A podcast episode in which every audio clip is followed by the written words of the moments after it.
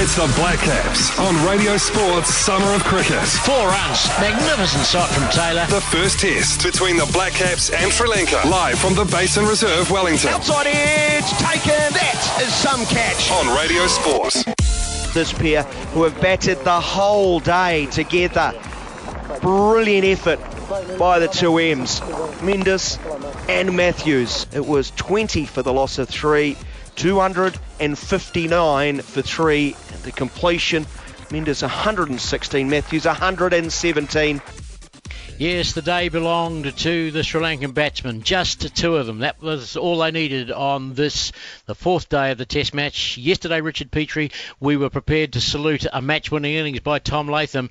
Today, I think we're saluting match saving innings by Mendis and Mathews possibly a match saving innings. There's still tomorrow to go. We've got the weather to contend with, so we'll know in hindsight whether it was a match saving innings, but it was certainly a great innings by two batsmen who one was highly motivated. He's he's had selection issues and uh, various other factors with his selectors and maybe captains. We've had another guy who's a young 24 year old or almost 24 on his way up and they both batted together. They really uh, replicated each other in terms of their run rate and the amount of runs they scored, and it was a fantastic. It's the first time there hasn't been a wicket in Test cricket in New Zealand Test cricket history ever, and the first for 10 years in international cricket.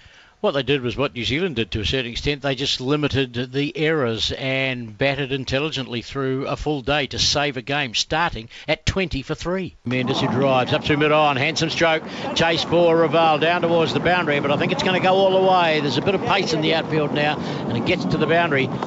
Wagner, full delivery, whip from outside of off stump through the vacant mid-on region with great authority by Mendis. Wider of off stump, leaning onto the front foot is Mendis opening the face, gliding it to the right of Kane Williamson. He'll come back for two and bring up a half century. Well played. Southee again to Mendis, wide on the crease, driving down the ground. That is handsome. That's a glorious straight drive.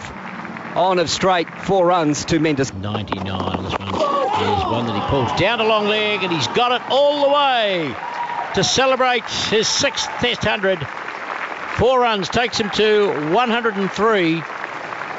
His first against New Zealand, and warm applause for Mendis, 103. So that was the innings of Mendis. Uh, he's an attacking player, and, and he was smart and intelligent and played with the experience of Angelo Mathews, didn't he?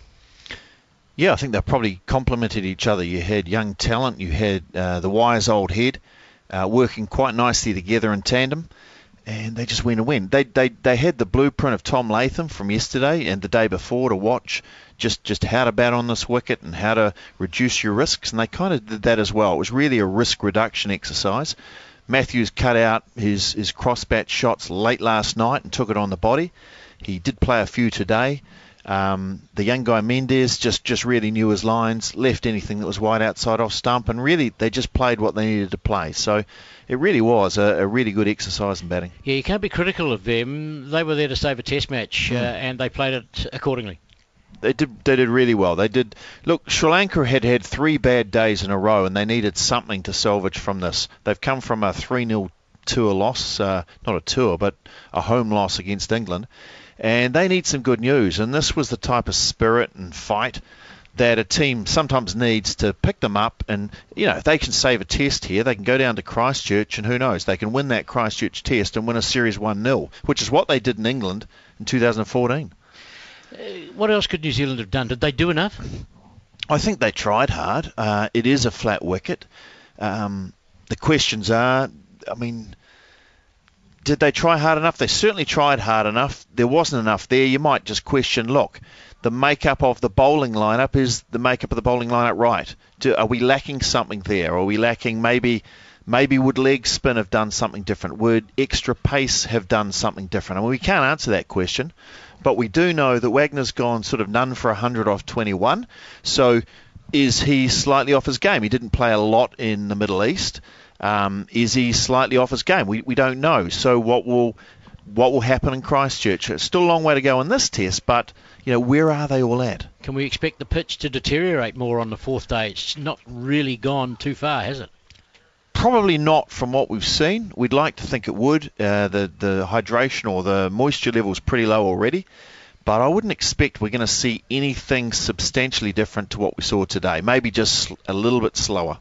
Even if there is a full day and we don't know what day five is going to hold because of the weather, do you see New Zealand with a victory? I can't see Sri Lanka getting a victory. No, I don't think I don't think we can see that. They'd need to score a lot of runs and then bowl bowl New Zealand out.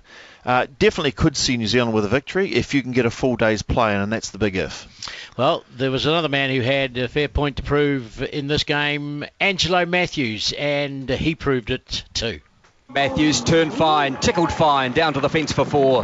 Wagner in again at two. Mathews again it is short. Again he plays the same shot. Will it be caught from the boundary rope? No, it won't. Left arm quick, it's short. Pulled through the onside by Mathews. You don't need to run for that. Mathews runs aggressively on. Then there's a misfield who come back for a second. What's the throw like? It's a good one. Bales off the home though.